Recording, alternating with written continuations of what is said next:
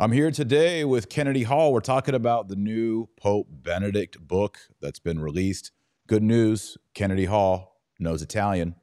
I've got a uh, I've got a black market English copy, so I'm in it as well. So we're going to talk about the new Pope Benedict book. We're going to talk about the rumor stirring in all trad circles that Pope Francis may try to kill off the traditional Latin Mass this April or May, was the report from Dr. Robert Moynihan. And then we're going to talk about Kennedy Hall reading my book, Sword and Serpent. He did Antichrist and Apocalypse. Now Sword and Serpent is out. We'll talk about that process, maybe the process of writing books. Kennedy's working on a book. I'm always working on books. So we'll talk about that towards the end. You know, Kennedy, we should have done an audio sample, but we didn't think about that in time. Well, you could go. I mean, if you could play from your browser, you could play the sample from audible.com if you wanted to. Maybe we'll do that. Maybe we'll do that. Yeah. Okay, everybody. Like, subscribe, you know, you know the drill. All right, the new book. The new book. Translate the title for us. Uh, Christ, uh, what is it? Christian, Chris, Cristianismo. No, ¿Qué it's cosa? che cos'è il Christ- Oh, ¿qué cosa? Cristianesimo. Cristianismo. What is Christianity? Yeah. What is Christianity? Yeah. That's a good question nowadays because it seems like a lot of uh, priests don't know what that is. Yeah. That's uh, like that's one of the reasons why I think you're so popular.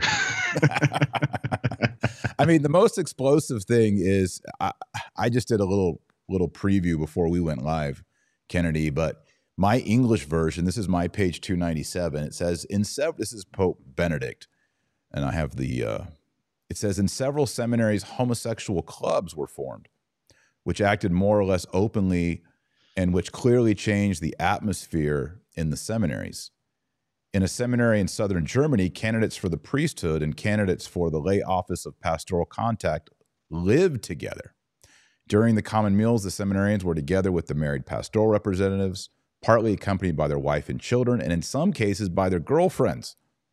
The atmosphere in seminary could not help priestly formation. The holy this is what's key, Kennedy. The Holy See knew about these problems without being informed of them in detail. I mean, this is just crazy, you know?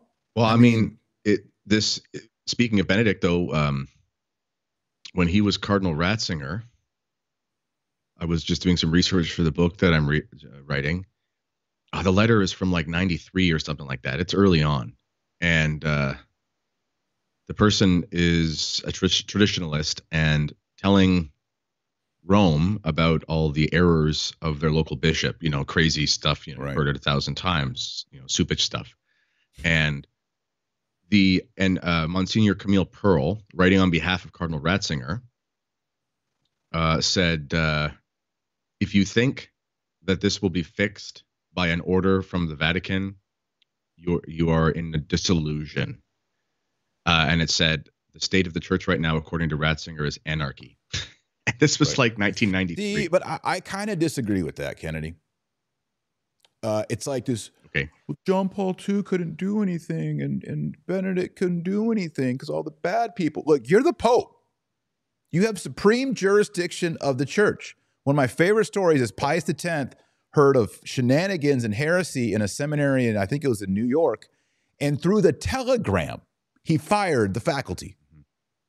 Pius X. Yeah. He's like, hey, bring me. He didn't even have a cell phone. He's like, bring me that telegram. And then like Donald Trump, you're fired. You're done.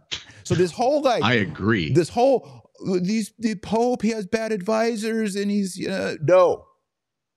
You fire people who are destroying the vineyard of the Lord Jesus Christ. Yeah, I agree 100%. I'm just saying that's been their that like that's how bad it's been for so long as they've known and haven't done anything. Right. But they got to do something. Yeah. Like They have to do something. Cupich should be canned ASAP. Yep. Uh, homeboy, what's his name out in uh, San Diego? Uh Everybody Yeah, in what is his Canada. name? All, all bishops in Canada. there's there's there's there's one really good one. Okay. Bishop Bougie, Bergie, Bergie. He's in um All right. St. Catharines. He He's really he's He really can- good to tradition. He, he can hang. Yeah. But this this we need to have uh, a pope with some cojones to fire heretics. Like, oh, you preach that in public? Here, I have the article right here. And you wear a red hat, you're a cardinal, you're fired. You're out. Go um, go sack you know, groceries. This is a, this is an interesting thing. Let's let's play a quick game here. So we have a mutual friend, Anthony Abate. He's getting a shout out on Taylor Marshall. He's going to lose his mind. Um, but uh, he was saying uh, if he was Pope, this is what he would do, and this was his practical steps of how to fix the liturgy and all this kind of stuff. I thought it was genius what he said. And he said everyone would have a grace period of one year, where all they have to do in the beginning use an English, use a vernacular translation of the traditional liturgy and turn around. Like that's the first step. And then from there, over time, older priests could retire. There would be dispensations made for older priests near retirement who are too cumbersome to learn the old mass and the old language, that kind of thing. And then sort of go, go from there. What would you do?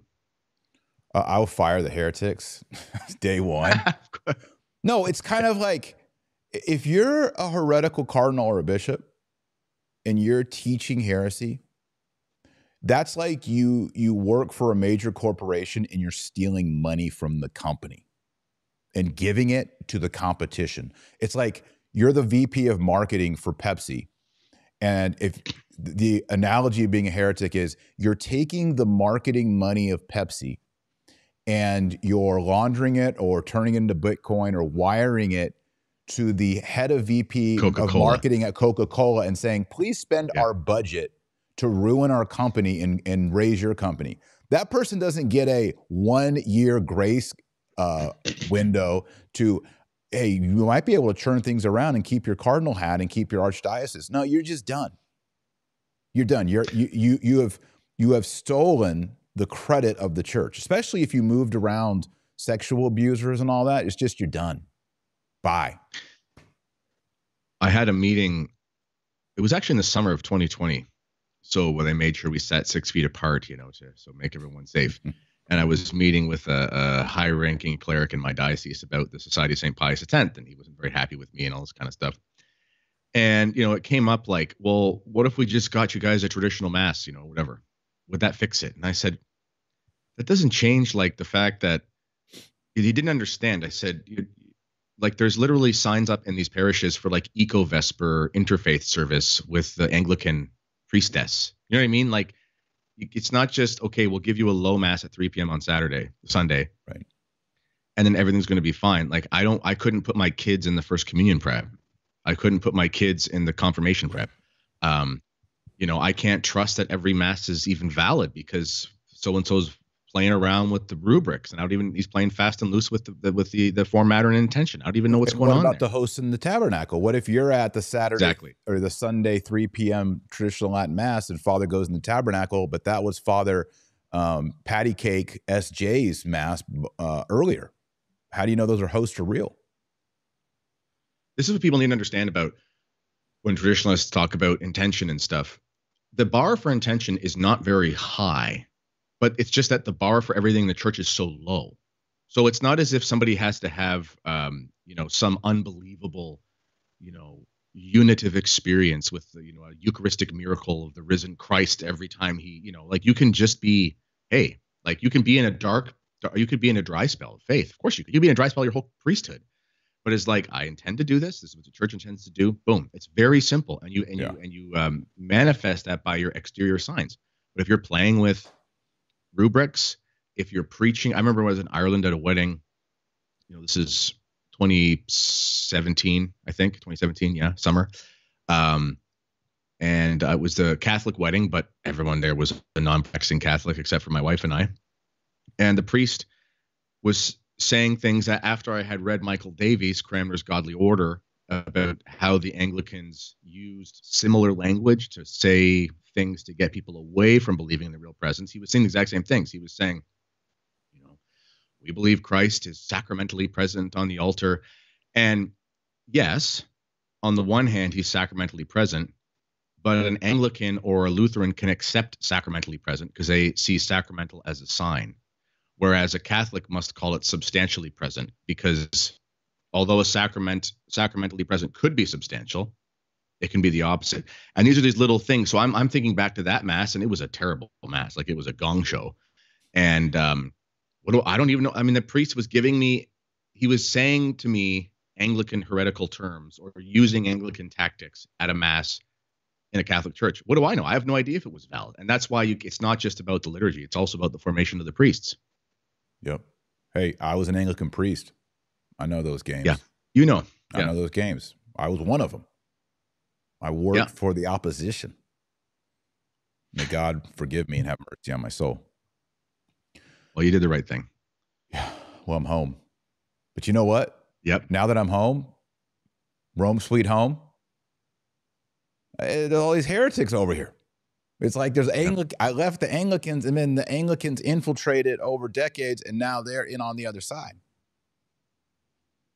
You know, like Yeah. James Martin the other day, Slim Jim, he said, uh, "What's his name? Pete Budapest, Buda, Bu- Buttigieg. Yeah. you know, Buddha, what, Booty something, that he's married.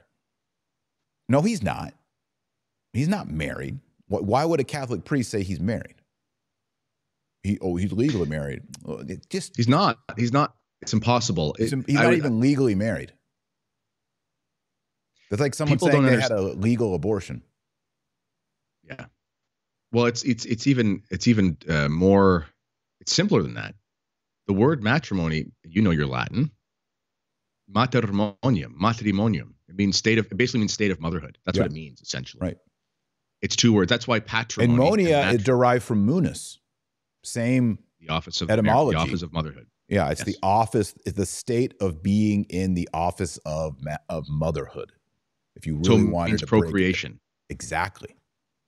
Right. Two dudes. So- It's not possible. It's only possible with men and women. So it's not even about, you know, and it's funny writing this book as well. I had to do some research into uh, the change of, um, well, in, in Vatican II, change of emphasis on the ends of marriage. In fairness, Gaudium et Spes, if you were Orthodox, you could look at those two phrases and see it, but it's implied that the ends have changed.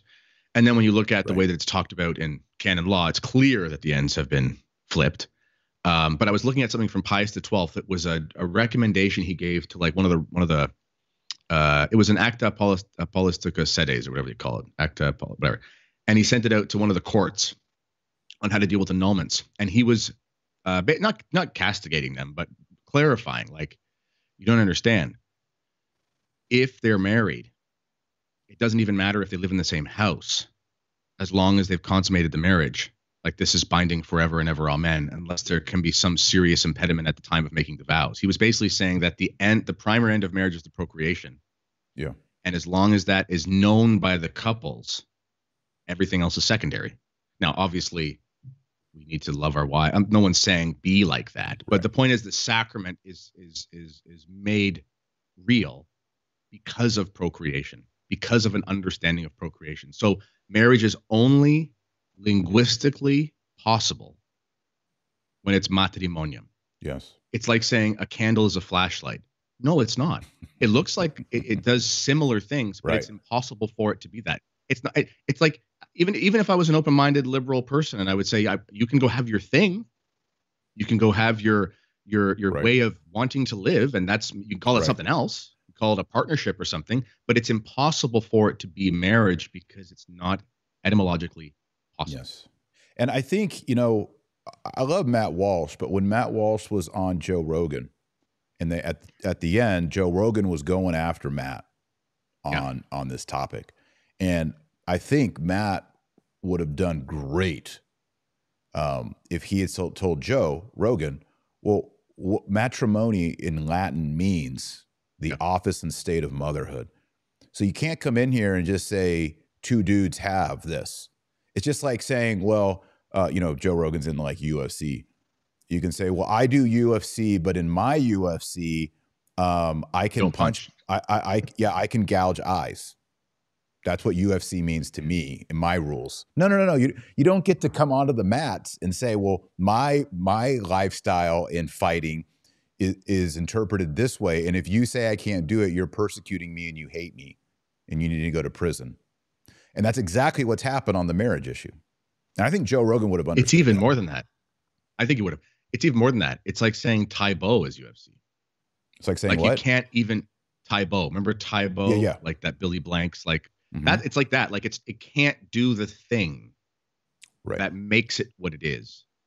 Uh, gouge. uh, Eye gouging would be like would be like a bad marriage or like polygamy. It's like okay, there's a marriage, but there's some crazy stuff going on. Yeah. Whereas uh, the it's just not even real.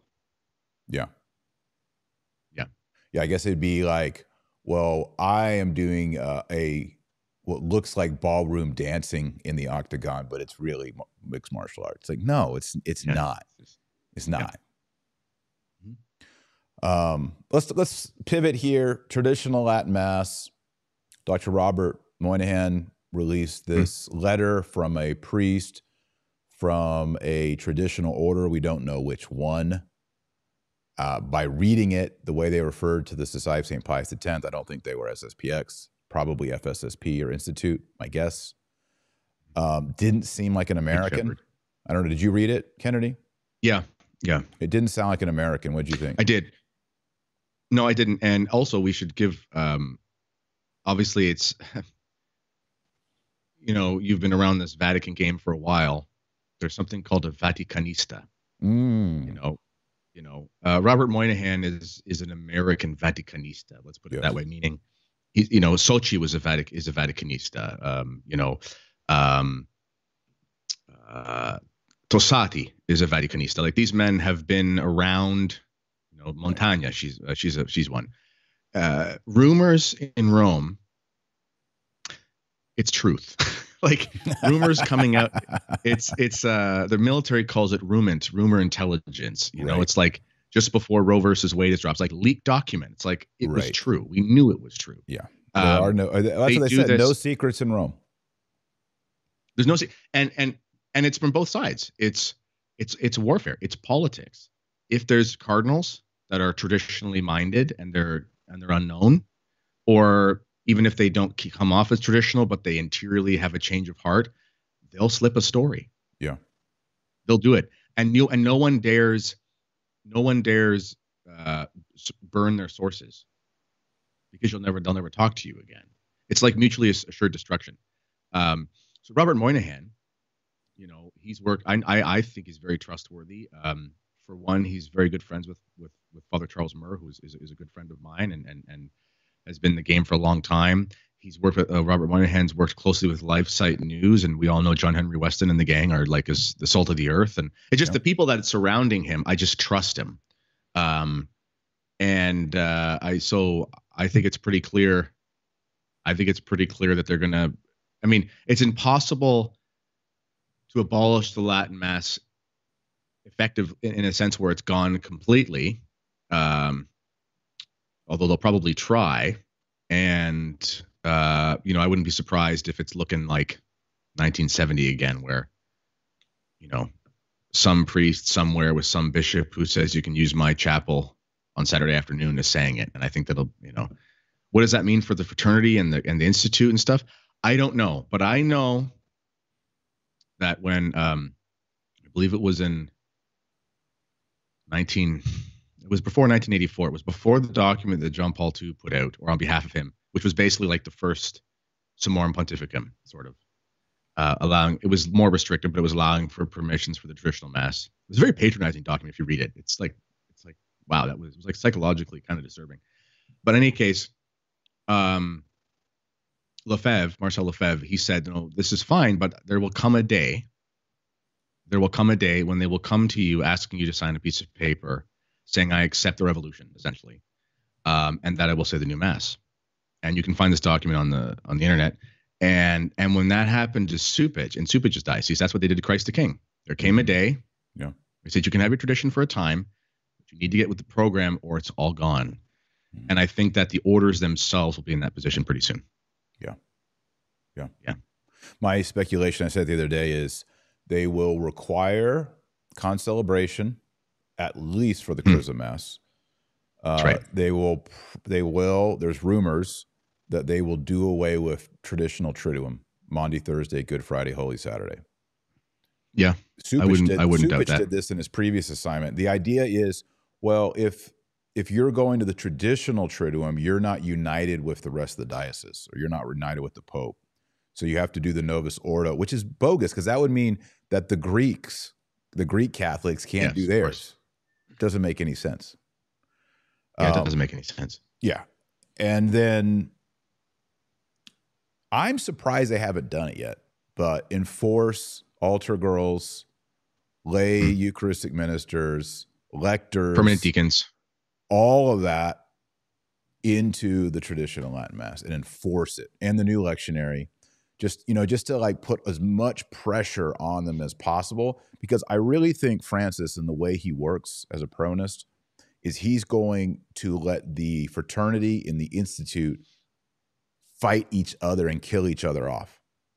So mm-hmm. you can imagine. Well, yeah, they'll, they'll said, try to make hey, do that. Yeah. You got to say the Novus Ordo, you got to concelebrate, and you need to use the new lectionary. I know some FSSP priests who would be like, H the no, I'm not doing that. Yep. I know other fraternity priests who would do it. Now you've got a you've got a yeah. brawl amongst the brothers. And Francis just has to kick back, put his feet up, smoke a cigar, and watch the whole thing happen. Yeah. Yeah. It's uh it's it's really, I mean, Peronism isn't Marxism, but Peronists are half Marxists, you know. Let's put it that way. Right. And uh you know, it, it, it really is a, a, a, reality of divide and conquer. Like when I was down at um, Catholic Identity Conference in uh, October, Michael Matt's shindig. What an impressive thing that is. Yeah. Um, and there were priests uh, from all over, right? I mean, there was uh, there weren't any society priests there, but there were some that did talks like virtually. Um, but there was fraternity, there was Christ the King, there were diocesan priests. There was one fella, he's actually a legionary, and he sort of, you know, um, sort of was becoming traditional as old age, and he's just he asked everyone to pray for him that a bishop would take him in where he could do the traditional mass, you know, w- without having without any um, um, restrictions and stuff. And but the point is, everyone there was kind of like, yeah, we're in the position now where um, we're going to have to make a decision pretty soon about if we're going to tip the hat to the revolution or not. And some of them have been doing that their whole careers and, you know, decided not to anymore. Some of them had never done it and said, I, I, I foresee a situation where this will happen to me soon. I think this is a prediction I'm going to make.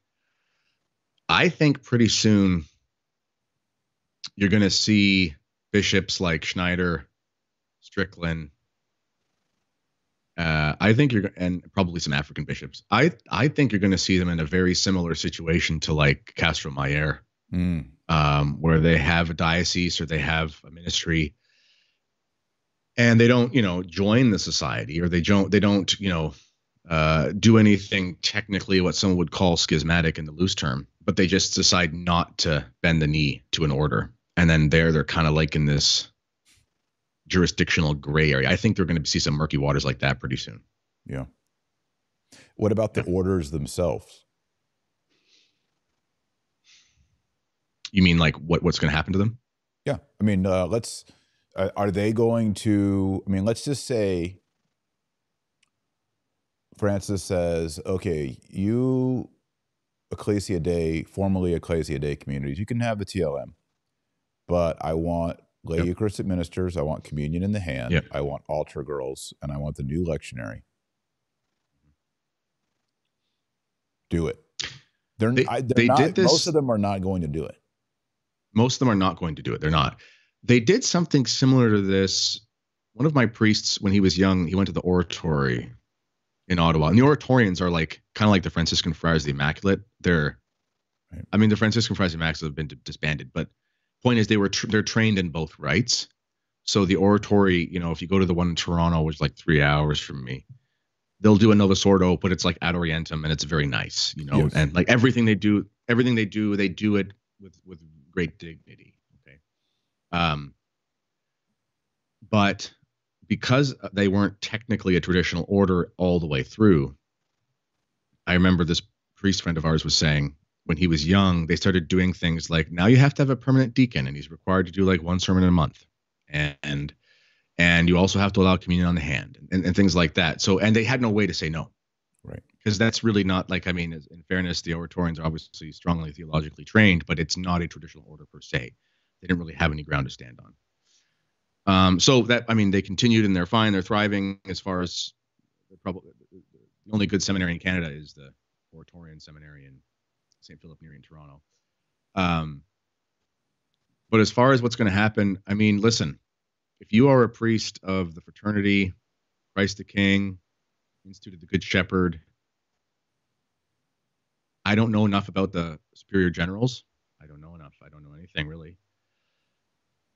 But if they are willing to shake hands with the revolution, then you're probably going to get kicked out. So what are you going to do then? Uh, they can't all join the society. I'm sure some of them wouldn't want to.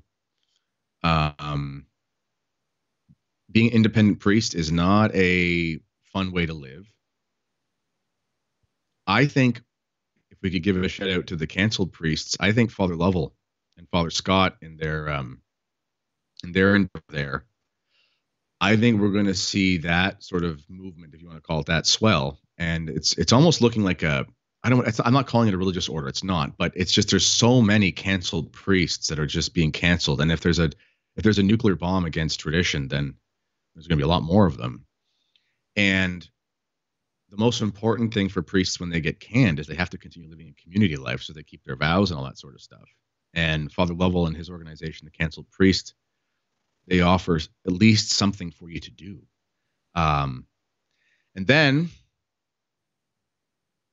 uh, then you're going to have to be you're going to be in a position where you're going to have no faculties, technically speaking, and you're going to have to make the decision about okay, there's like 200 of us that all just got canned from this is hypothetical, but they got canned from the fraternity or from Christ the King or whatever.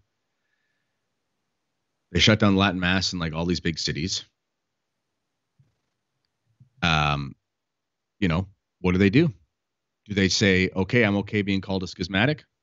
Right. Or do they just say, I'm not going to do anything? And that's going to be the call they're going to have to make. Yeah, it's difficult. I mean, this goes back to 1970. Yeah. And it's really I'm uh, tomorrow Matt uh, Gaspers will be on. We'll be talking about how popes previously understood the papal relationship to the liturgy. In other words, does the pope have the power? Is he the guardian and custodian of the property, which is the liturgy, or can he just take over the property and rearrange the furniture and repaint the walls and hang new drapes and create his own liturgy? Which is what you saw Paul VI do. How do we understand that as Catholics and, and what has been the historical understanding of that? If, if you believe that the Pope has to serve tradition in such a way that he receives the rights, of course, we all believe that the Pope can improve the rights, right? Can he rewrite them? And I think that's the big question: is the Novus Ordo a improvement or a, a dogmatic clarification of what was received before, or is it all new? That's a big debate. But if you believe the Pope can't force you to abandon the Roman canon, you know, or the traditional formularies of the liturgy, like he can't do that, then there is this this argument for which is really the Archbishop Lefebvre argument. Well, I'm going to keep doing it, and I'm not I'm not I'm not disobeying the church because I am following the received rite of the church. And you'll you'll hear people say, well, you know, Paul VI got rid of the Latin Mass. Benedict XVI says it was not abrogated. Yeah, it never was. Is my audio better now, by the way? You're getting little at certain points when you talk, it clips off like a compressor. Sounds like you have a compressor on or something. I don't have anything on, but I, I turned off all the settings that were on. Okay. Uh, I'll just turn off noise cancellation. I think anyway, that's what it is, noise uh, cancellation. Uh, okay, probably that. Um, okay, so what's the what's the canon in Trent? Everyone always points to the one canon to try to uh, smash the trads, and it's like you know you can never say there's a bad liturgy canon. Yeah, but then no, there's the other one. If you say if you say that the receipt, if the the rites in the liturgy of the church are uh, an impetus to impiety, I think is what it says. right, right. But there's another canon where it says anyone who seeks to abolish the received rites, let him be anathema. So they have to be taken to, together, right? Like so, they're saying you one. I'd like to see that one because I'd be using it. I gotta I gotta find it. It's, yeah. Um, but it's basically saying like Let's now, okay, shoot so off the hip you can't want, say they're. Yeah, go ahead. I was just going to say, basically, the point is, is like you can't say. So yes, you can't say the the rites are a cause for impiety, and the context for that is is because the ones we've given you are obviously good. Um. Yes. Uh, okay, so here it is. Canon. And, this is Canon Seven on um, Council of Trent. Um, and I'm trying to find which session it is. This isn't listing the session, but anyway, here's the text for everybody. If anyone says that the ceremonies, vestments, and outward signs which the Catholic Church uses in the celebration of masses are incentives to impiety rather than stimulants to piety, let him be anathema. So if you say that the TLM is an incentive to impiety, let him be anathema. And then what people use against the traditionalists is they say, well, if you traditionalists say the Novus Ordo is an incentive to impiety, you are anathema. Now, I would not say that the Novus Ordo is an incentive to impiety. I wouldn't say that. I think that would place me under an anathema. Yeah, if, if we understand impiety as meaning it doesn't actually fulfill the obligation of a religious sacrifice, Yes. But I would say in the colloquial, I say in the colloquial sense, like something's bad for pious ears, the way we use that term. I would say that, like, yeah, I mean, Father Bob's Novus Ordo isn't very pious. um, but I, but the technical religious term is different. Yes. Yeah. I mean, I just sent you the. I just sent you in the chat. You sent it to me in the chat. I found it. Yeah. Okay. It's um. It's uh, session seven, canon twenty three. Okay, great. You want to read it? Uh, yeah, it says okay. if anyone says that the received, if anyone says that the received and improved rites of the Catholic Church, customarily used in the solemn administration of the sacraments, may be despised, or may be freely omitted by the ministers without sin, or may be changed into other new rites by any church pastor whosoever, let him be anathema. There we go. There this we is go. This is one people never bring up. So yes, I love it. Uh, can you, you send me the say, citation on that when you just sent me the quote? I got. Uh, yeah, I, will send you citation. I got to put that one into my toolbox. This is in my uh, new book, Taylor. Oh, good. We're going to talk about that. Yeah. So, so there it is. Council of Trent, Session Seven.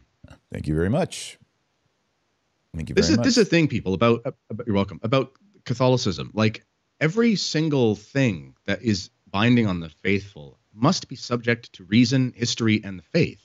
Right. So if so and so says you can never do X, Y, and Z, like there's even there are even exceptions to divine positive law. Think about when King David eats the bread of the presence or the presentation when he's not supposed to do that. Well, there's a reason for that, but one of the reasons why it's okay is because for one, it's even though the holy scriptures are inspired, it would be too cumbersome to list out the all possible objections or exceptions that could happen at all times in history because the book would be thicker than your house. Um, but you use your reason. You go, okay, a sacrifice, the victim must be consumed. Otherwise, the sacrifice isn't finished. There's no priest around, whatever have you. Then the higher law is to be fulfilled by the minister who's not normally there. Um, yes. You know, and that's possible. So these your reason always so if, if Trent says something like you know you can't say that the the liturgy well I'm paraphrasing but you can't say the liturgy is, is bad well Trent's only talking about what liturgies exist the Novus Ordo did not exist in in in, in, in 1570 or whatever the date the time was um, and it was against Protestantism it was against you know liturgies that looked like the Novus Ordo um, and then when you take the other canon into consideration well clearly it's saying this Catholicism that we have is legit you can't say this is bad.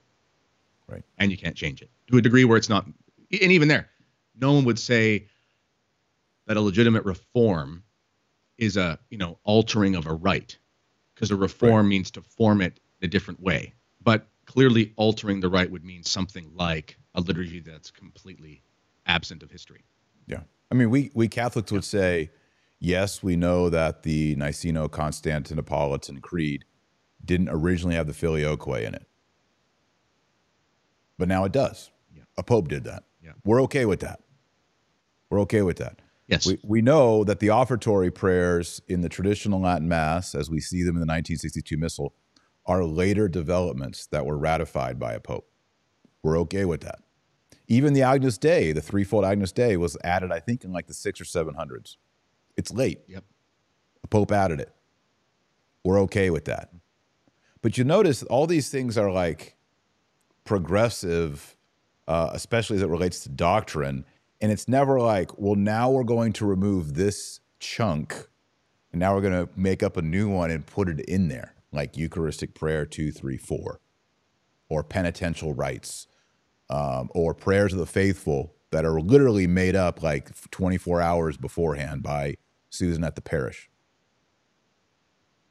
Yeah. And I'm so tired of, uh, I read this in the, in the book that I'm finishing now. I was like, spare me, spare me talk of the early church, you know? Um, right. You pick and choose. Oh, someone said this one time in, in, in the appendix of a book to the church father. This must have been the practice of the early church. It's like, no, there's just somewhere in the empire right. that they received communion on the hand, by the way, like four times a year after fasting for however long, and they like knelt down and licked their palms, you know, right. and then you know as as as church understanding increases it's like okay well we need to be more careful even of the particles yeah so then it's like even though it's possible to receive communion worthily on the hand of course it's possible priests of course it is receive of course yeah. it is but it's not practical for the faithful um, yeah, eh, eh, and it's I, also not. Can I add something yeah. here? I, I think it, it, piggybacks onto what you said about King David and the bread. So yeah. in the Old Testament, Moses says that the bread of the presence, which was laid out in the temple, was only to be consumed by the priests. Period. Yes, that's what it said. David, while he was fighting a war, comes along to the tabernacle and asks to eat the bread. And the priests are like, um, have you had sex with women? is their yeah. answer. And they say, no, we have we've been we've been chaste. And he says, okay, then you can eat the bread of presence, right? He makes it, and, and our Lord Jesus cites this. And by the way, in my book, Antichrist and Apocalypse, I talk about what that means for the celibate priest warriors in the end time, yes. which is pretty pretty interesting stuff. Um, but that that example right there, it's like okay, we traditionalists say only priests should touch the host and only touch the sacred vessels, the ciborium, the paten, and the, and the chalice. The early church teaches that, excommunicates people who don't do that. That mm-hmm. being said, there are situations in church history that every single traditionalist, including myself and including you, will recognize that people, lay people, self communicated themselves by using their hands. It is yes. a historical fact. But that doesn't mean that every single person at every single Mass, daily Mass, Sunday Mass, for, from now into the end of time, should be receiving in the hands. That would be like saying, well, King David once received the bread of presence. Therefore, yes. all lay people at all times should be eating the, the bread of presence, which is not the case. You can't no. extrapolate exceptions in Bible history or church history and then expand them to a universal lay decree. And that's the problem. It's bad. I mean, I mean, it's it's it's this is how you make bad law. You look at exceptions, yes. you make norms, and then now you have no more exceptions, and you have only the exceptionality as the norm, and then it's all chaos. Um, but this is a good segue. We should probably talk about um, speaking of warrior celibates. Um, we should talk about Jurian. Yes. And uh, and, and, and Sword and Serpent. And uh, so, for those who don't know, I do a little bit of audiobook narrating. And uh, Taylor approached me graciously and asked me to narrate first Antichrist and Apocalypse. And then I showed him I could do a bunch of accents. And uh, we did Sword and Serpent. And it's a 15 hour audiobook. Um, it's the I was reading it for the first time as I was recording it. there were some there were some moments in there. I won't give any story, story, but there were some moments, you know, when a character passes away and things like that. And uh, I was getting choked up, man. And I made I made sure I kept recording so it sounded organic. But I'm like, we were texting back and forth throughout the process, and I was like, no wonder actors go crazy. Um, if you're one of those people like in those like method acting things, and you're like emoting all the stuff that the people are doing, you're gonna lose your mind. I was just yeah. doing some voices in my basement studio. Um, anyway, but it's it's an amazing book, and it goes over fictional but historically fictional representation of of some of the great saints of the early church. Um, and you do a really good job of showing what Christian life was like, especially for martyrs. Thank you. Yeah, Sword and Serpent is a historical fiction novel about the ultimate warrior celibate, St. George, Yeah. a celibate warrior who, um, yeah, I mean, he fights the dragon. I don't want to give away the dragon. I think the dragon is part of the best part of the book. It's at the end of the book. This is the first in a trilogy, by the way, but the, the dragon, the war with the dragon happens at the end of this book. And you probably, you might think you know what happens, but you don't. And uh, it's, it's a creative retelling of how Catholicism went from persecuted by Diocletian and the story of St. George. George is just on the pivot, just on the turn of everything being persecuted, Catholics being martyred daily, to all of a sudden Constantine converting. So this book has Constant, Constantine and George are, are very close in history. They overlap. And so this book is sort of a what if they met. And then how does that relate to George and the dragon and demonic possession and all these realities that were going on in the in the Roman Empire? And and Kennedy did a great job narrating it because Kennedy has all these accents. So it's like a it's it's not quite a dramatic reading, but it's like a dramatic reading. Um, and it, it's really good. So Kennedy, I think you did a, a, a really good job on it. Well, thank you. It's, yeah, it's not radio theater like you know with multiple actors, Right. but it's uh, but it's read with characters, and um, and and so we're doing the trilogy though. People should know as well. So I'm now just beginning um, uh, the second, uh, not the Watch of the Night, um, Tenth tenth region of the night. tenth watch, tenth region of the night. Sorry, I was I was mixing it with Storm of Fire and Blood. Um, we're doing the second book, and um, and that'll be out by about Easter time. And then the, the goal is to have that one by Easter because they're pretty big. They're they're Yep. I mean they'll be about six they're about sixteen hours long, which Yeah. is a pretty pretty thick audiobook. I, I'll, I'll say Um, this: my trilogy, Sword and Serpent, is a little bit longer than the Lord of the Rings. I just, I just wanted to beat Tolkien. Just wanted to be. I just wanted to go longer than Tolkien. Yeah, it's it's pretty good. So Yeah. so you know, it takes, you know, for every hour you listen to an audiobook, add three to four more Right. of production time. So it's 50, 60 hours to make the books, um, on top of my job and stuff. And and then, but people know if people don't know, my wife just got really hurt. Um, Yeah. so my my schedule's been flipped upside down. Um, so I was I was hoping to be about 50 pages or so into actually recording that one by now, but I've you know things have been flipped upside down. But we'll have it out by Easter nonetheless, the second book, and then I'm hoping the next one will be by Pentecost or just soon after that.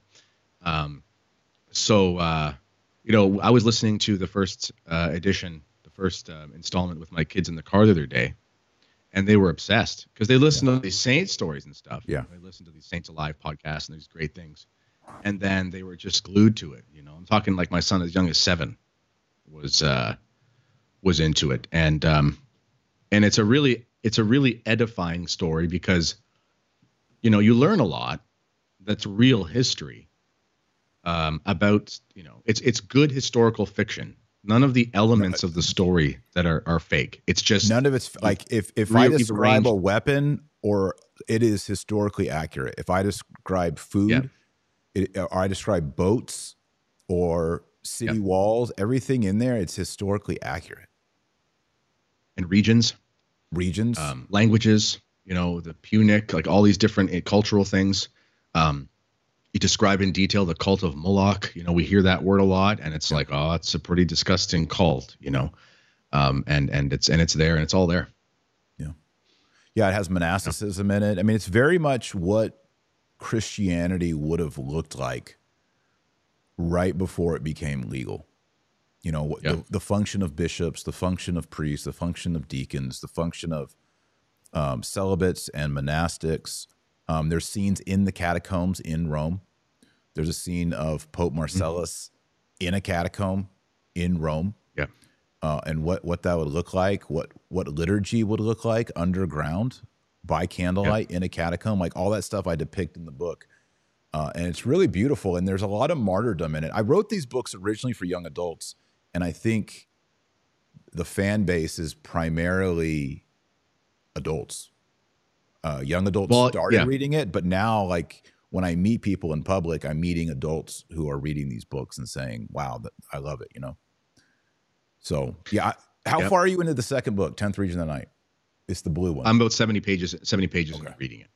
Yeah, so tenth region of the night is a. It's based on this is Saint George after the dragon, and uh, I don't want to give too much away, but it, it's very much based in Egypt, and it brings in the character Ikaterina, which is the Greek name for Saint Catherine of Alexandria, who's the patron saint of philosophers.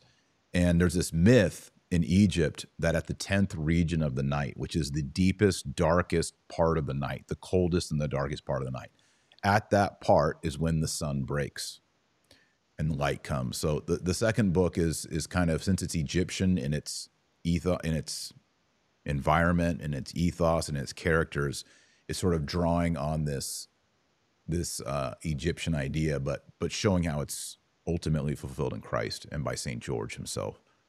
Um, yeah, so it's it's good. It's good, and it has Saint Christopher in it. It has Saint Nicholas. Saint Nicholas is like the Gandalf slash Padre Pio character, who can he's he's the historical Saint Nicholas Santa Claus. He can bilocate. He can read minds. Uh, he's very powerful. He's an exorcist. He's got all kinds of cool powers, uh, and he is the sort of guide or mentor to to Saint George.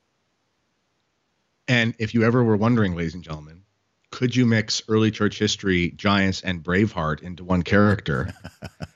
Yes. Then you'll enjoy the character Menas, which you'll Yes. encounter about page 100 in the first Yes. edition. He's awesome. And when I meet people who have read the books, I always ask them two questions. Which is your favorite book of the three? Most people, I would say 70% of people say the third book is their favorite. Hmm. Uh, the other people say they like the first book. Um, Yeah. And then I ask them, who's your favorite character? And usually I either hear George, which is obvious, Saint Menas, who's Saint Christopher, um, Sabra, who's the main Abra. uh, the the possessed girl in the first book, uh, who Yep. works in the cult of Moloch, and then people also really like Ikaterina, who's the who's the one of the main females in the second book. Uh, people like her a lot. She is a just a, a super highly educated Egyptian pagan who's reading Aristotle, reading Plato, and starting to figure it out. You know, she's like seventy percent of the way there on the form of the good and the prime mover and realizing how all the Egyptian paganism is just total bunk.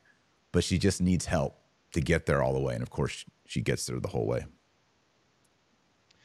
Can you play the? Do you have the capability yeah, of let me let the me let me preview? put up um let's see, how am I gonna do this? All right, let me can put I? up- Can I? Uh, while you're, if you just do like in a tab and play the tab like you have for Twitter or something, you could do that. Yes, but sometimes when You I do that, if I don't have it open on this program, it won't bring in the audio. So I've got to bring in the audio. Let me do that real quick. Well, You- while you do that, do you mind if I mention my new? Mind if I mention my new project? Well, I don't I don't want to get off of this one yet. Then we'll go into your project. Okay, we'll stay on it. Yeah, yeah, yeah. so we'll stay on it. So, so um, uh, I would say, ladies and gentlemen, even though it's a book that's written for young adults, it's like Narnia. You know, like you, I, I'm reading Narnia to my kids, and it's like my favorite thing to do is read the Narnia book. You know, I could sit there. I could if you if you said you have to go away and read all seven Narnias in two weeks in a cabin, I'd be like, that's the greatest two weeks I've had in my life. You know. Yeah.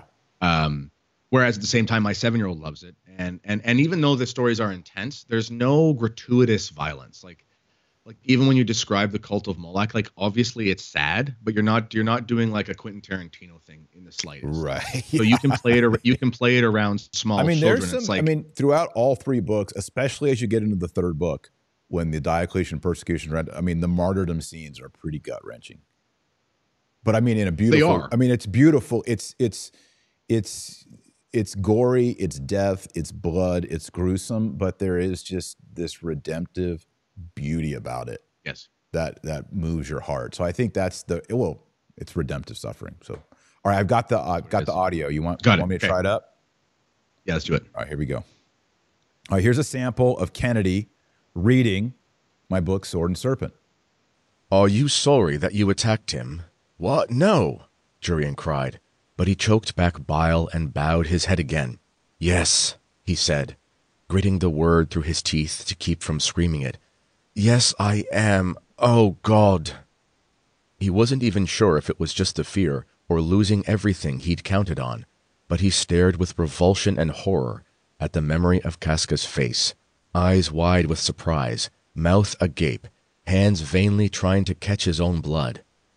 Had he been the cause of that, he'd done it without hesitation and so much anger. How could this Marcellinus even stand to look at him, let alone show him any kindness? Can you forgive me? My forgiveness would mean nothing, Marcellinus said. But God forgives, and does not remember. He rested his hand on Jurian's head, then traced the sinew on his forehead. I absolve you of your sin, in nomine Patris et Filii et Spiritus Sancti. Amen. He clasped Jurian's shoulder. Take up the sword now and go in peace. Jurian couldn't speak, so he bent and lifted the sword. It felt surprisingly light in his hand for so ungainly a weapon. Its weight was perfectly balanced, like an extension of his arm. Is there a scabbard for it? he asked. Marcellinus glanced at Dionysius, who, with an embarrassed apology, went back to the niche where he found the sword. He brought back a strange scabbard, attached to a belt that looked like it might have fit Menas. Jurian took it tentatively and twisted it around, frowning. I believe you'll want to wear that sword across your back, Marcellinus said, miming placing the belt over his shoulder. It's too long to carry comfortably on your hip. That made much more sense, so Jurian wrapped the belt exper- All right, there it is. Good accents too. That Thanks, scene dude. there is is when Jurian he's in the catacomb, and if I remember correctly, he's uh, he meets Pope Marcellinus or Marcellinus, and uh, he receives well, there's this prophecy, and he receives this sword, um, which of course is going to play, Yep. into the, play into the dragon. And also, I put this sub narrative in there of how this sword is eventually going to become a sword that's found in England many centuries later, which sort of links Constantine and George and King Arthur and all this stuff. It's pretty cool. It's so cool. Yeah. And and the end of the third book, you're really going to see this. Um, so yeah. Okay. So everybody get a copy of it. Mods put a put a link to it. Uh, you can get Sword and Serpent. You can get the book. You can get the Kindle, or you can get the Audible. The Audible's read by this man right here, Kennedy Hall, and it's awesome. First time I listened to the first few chapters, I got chills. I was like, Kennedy was destined for all these years. I, I wrote this. I wrote Sword and Serpent. What year did I write that? 2014. 2014. So I mean, it's been uh, it's been around for nine years. It's a number one bestseller. Uh, it's a very popular book. It has how many reviews on it? Almost a thousand five star reviews. Um, but Kennedy was just destined to read it. It's fantastic. Good job, Kennedy. Thank you. All right, let's talk about. Uh, you're working on a new book. Yes. Kind of controversial, a little bit controversial. story of my life. uh, yeah, I came into the uh, came into the Catholic book writing world with Terror of Demons, telling men to stop being betas and feminists. That was an interesting way to enter into the game. Uh, and now, and then my book Lockdown with the Devil was like Screwtape Letters following a family during the, the so-called pandemic lockdowns, and that was controversial. Um, now, so for those who don't know, um, there's been a little bit of a dust up about the Society of St. Pius X as of late, um, as tradition is being suffocated even more. Uh, you know, you see people's true colors, and um, the enemies of tradition are really vocal right now. And um, the arguments against the society are not new arguments; they're just new takes on old arguments, which is, you know, you see this all the time. So I've been asked a million times will you do a response video to so and so will you do a three hour live stream about this? And will i send you to debunk this? And it's like i don't know who has all the how these guys have all this time but i got five kids a full-time job and an injured wife. I'm not about to spend six hours a day on youtube. Um, and the nature of the fact that my wife got hurt i had a lot of even though i'm not working and everything's weird you know taylor as a father something bad happens to, to one of your children or your wife i mean you can't sleep. Yeah. uh, my adrenaline was just crazy. And so i just sat down 13 days ago uh, just the second, I think it was like the first night she was in the hospital, or the second night or something like that. And I was just like, I'm going to go crazy if I don't do something. And everyone's asking me to do this society stuff. So I just decided to write a book. So I finished the last line of the conclusion last night. It's about 200 and something pages. Congrats. And um, thank you. I have, it's obviously, I've got to. Are you are you a uh, a I think we've discussed this before. You're you're the kind of writer that just sort of you've got to just do it quick, like a two week, three week Yeah. delivery. That's how I like it. it's, you go well, into you a know, cave, Murr, you get really manic. yes. You go into a cave and you get really manic, and then you sit at a keyboard and you write for eight hours a day. Yes. And then you like, I can't believe your eyes are hurting and your wrists are cramp. yes. And I, I, I can't believe I've been sitting at this coffee shop for eight hours writing this straight. That's how I am. put it this way i wrote the bulk of the book between nine at night and three in the morning Yeah. for like two weeks i haven't slept i mean i've slept like three hours a night which is i don't usually sleep much more than that but anyway um It's part but of the mania. Like it's a manic. it is You get into a man. I don't know how to explain it to people. And we talked about before. For me, it's a muse no food. muse Well, it's not pagan, yes but yes. no i don't mean in the, in the I technical I, know. I don't want people to say it's- it's- yeah. Taylor Marshall and Kennedy worship a muse. Um, I- do it coffee. Couple espressos, are. no food, around noon or two, a little cigar, a little Maduro cigar, and just keep on going. And I think if there's no, if I'm starving and I just have that, I can write and I can be creative and I enter into this creative zone that's highly productive. And then it's you know over. what helps you know what helps nice tin of Skoal because you can go the whole time without having to worry about it I just straight up into the lip. yeah No, I, I, That way it's I, like I the just can't. I've tried, uh, you know, snuff and dip, and I, it's just not my deal. Uh, I just think like a, a little cigar kind of just Yeah. get, gets gets you kind of um, your your palms a little sweaty, and you get back into it, and you, you just keep You do. producing. You just keep producing. And I know that I It's- only have yeah. like 30 days of that in my system before I crash. So I've got to finish the oh, you, deadline. you can't do anything after. Like No. it's if somebody said I'm going to pay you, you know, X amount of money to go write a book right now, I'd be like, I don't know if I can do that. Like if I have Right. to, I have to want to write it on, on my own. I don't even know if I could do it. So, but I was talking to Father Murr, and he said, you know, uh, when God wants something done, He wants it done all at once sometimes. You know, and um, and it's just crazy. So I'm so the book. If you got if everyone goes to kennedyhall.ca, just my name, kennedyhall.ca. You're you're got a clipping a lot, website set Kennedy. I'm trying to figure out Oh, why man, you're I don't- clipping. Can you is that is, know what? you- is it the blue mic right there? Yeah, I'm just going to switch to the the MacBook Air mic. Maybe Yeah, because maybe it's there's just- um it's almost like when you when you say a lot of words together, it clips out. I don't know why. All right, now I've got a different mic. Does that sound better? That's way Clearer? better. Way better. Okay, I should have done Yeah. that. That's anyway, stupid technology. I know. I'm an audio engineer, but I can't figure out microphones. Anyway. Oh, I mean, the um, audience at home knows in the past week, I've been not using the mic here because my new soundboard, if I move something on my desk, it wiggles loose and then it goes defaults to the camera or the mic on my camera. And people are like, your audio stinks. And that's, it's a nightmare. First world problem. Well, anyway, it is. Go to kennedyhall.ca. Um, I've taken a page out of your book, pun intended, um, where sign up for the early readers list. Um, I'll cap it out probably at a hundred. I had it at 50, but I've probably got about 30 people signed up before I even announced it. I think they just Googled my name, um, and the website's already live. But I'll probably cap it at 100. We'll see, and you know, take a couple weeks. Let me know what you think about the book. Send me back all your red pen on your PDFs if you want to. I appreciate it. I'll put your name in the acknowledgments. Um, so you get an email. So I just finished writing the conclusion last night at like, you know, 2 a.m. Um, and right now I'm, you know, the book essentially, if I can put it this way, it's like there's a thousand million arguments about the SSPX and and people are not going to pick up some sort of dry PhD thing about canon law. It's not going to happen. Like people Right. just aren't going to do that. So you, you have to be able to explain to people the complicated thing and show them it's really not that complicated. Um, and and so it's it's not a narrative, but it's taking sort of this journey that people come into a crisis and they say, "What do I do now? There's a crisis in the church. I've heard about the society thing. Who is this Marcel Lefebvre character? What does this mean? Explain this to me like I'm an eight year old kind of thing. Yeah. And I go through the book like that.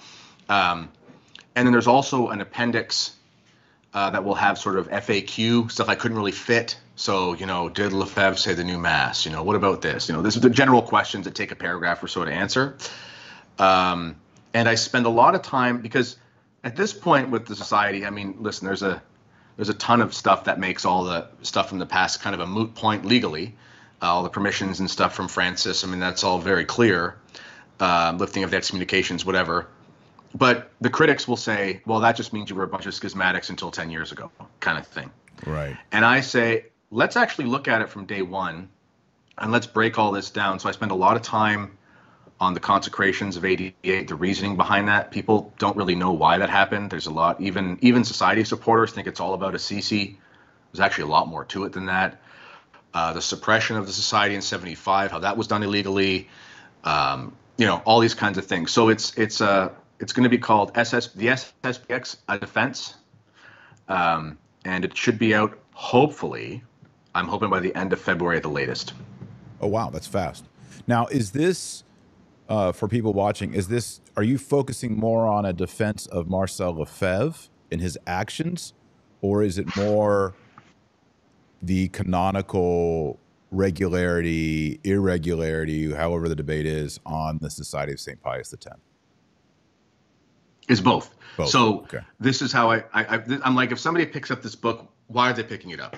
For one, they're a critic and they want to debunk everything, fine. Calvinists are still trying to debunk Catholicism. They're never going to stop. Right. Um, two, uh, they're on the fence.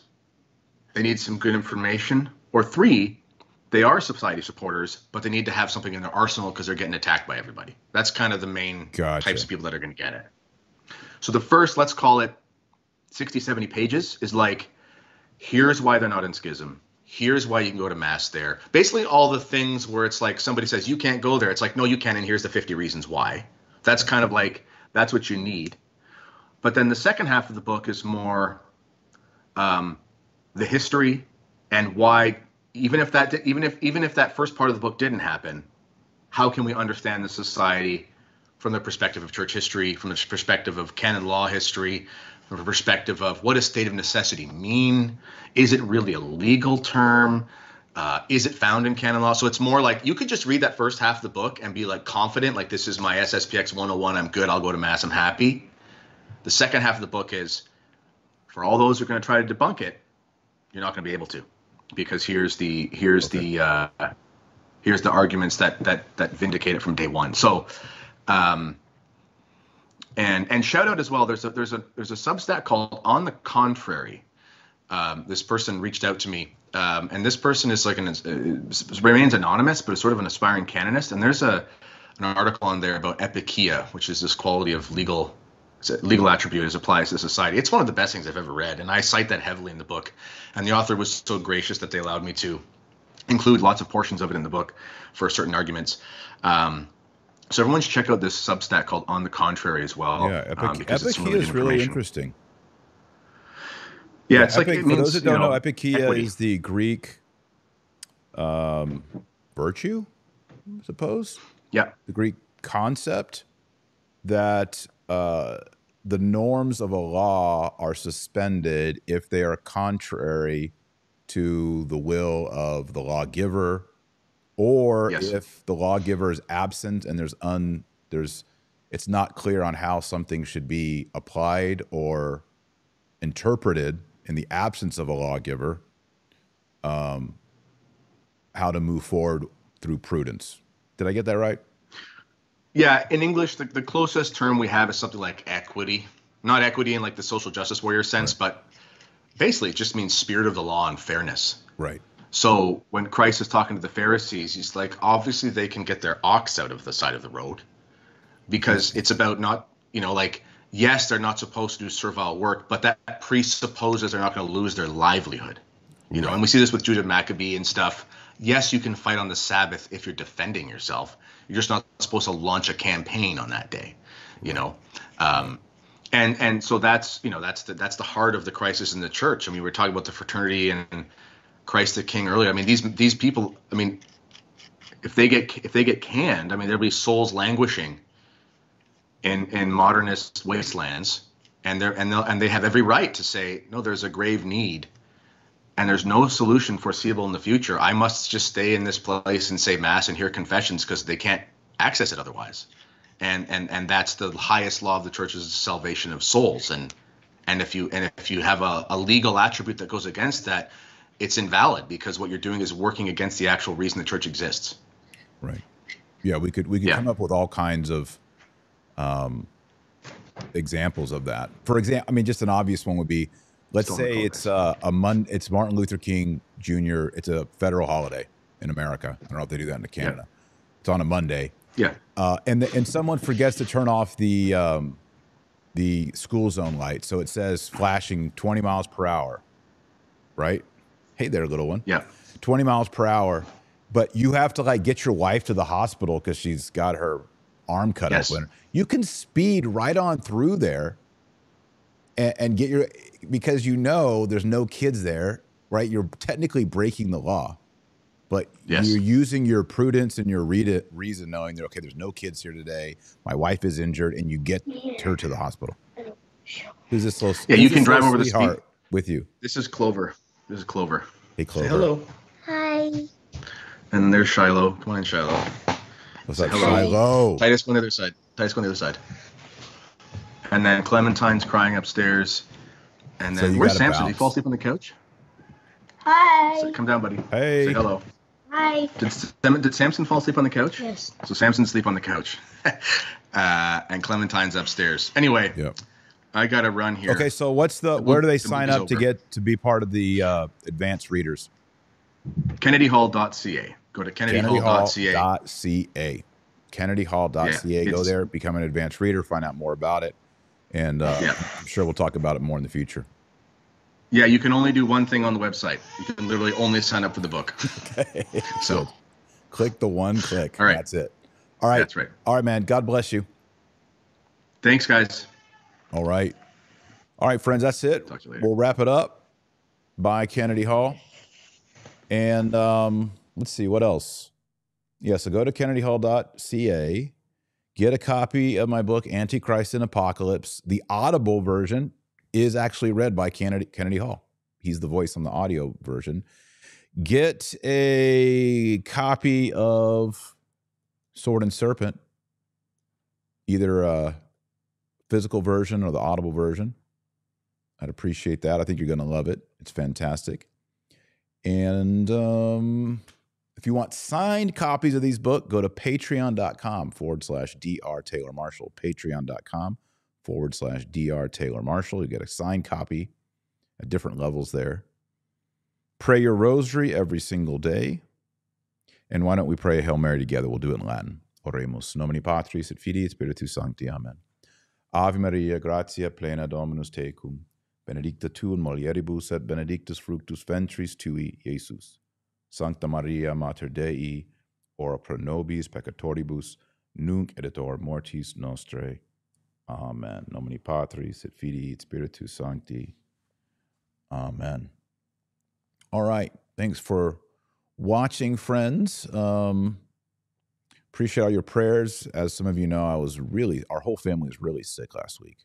Like, can't get out of bed sick.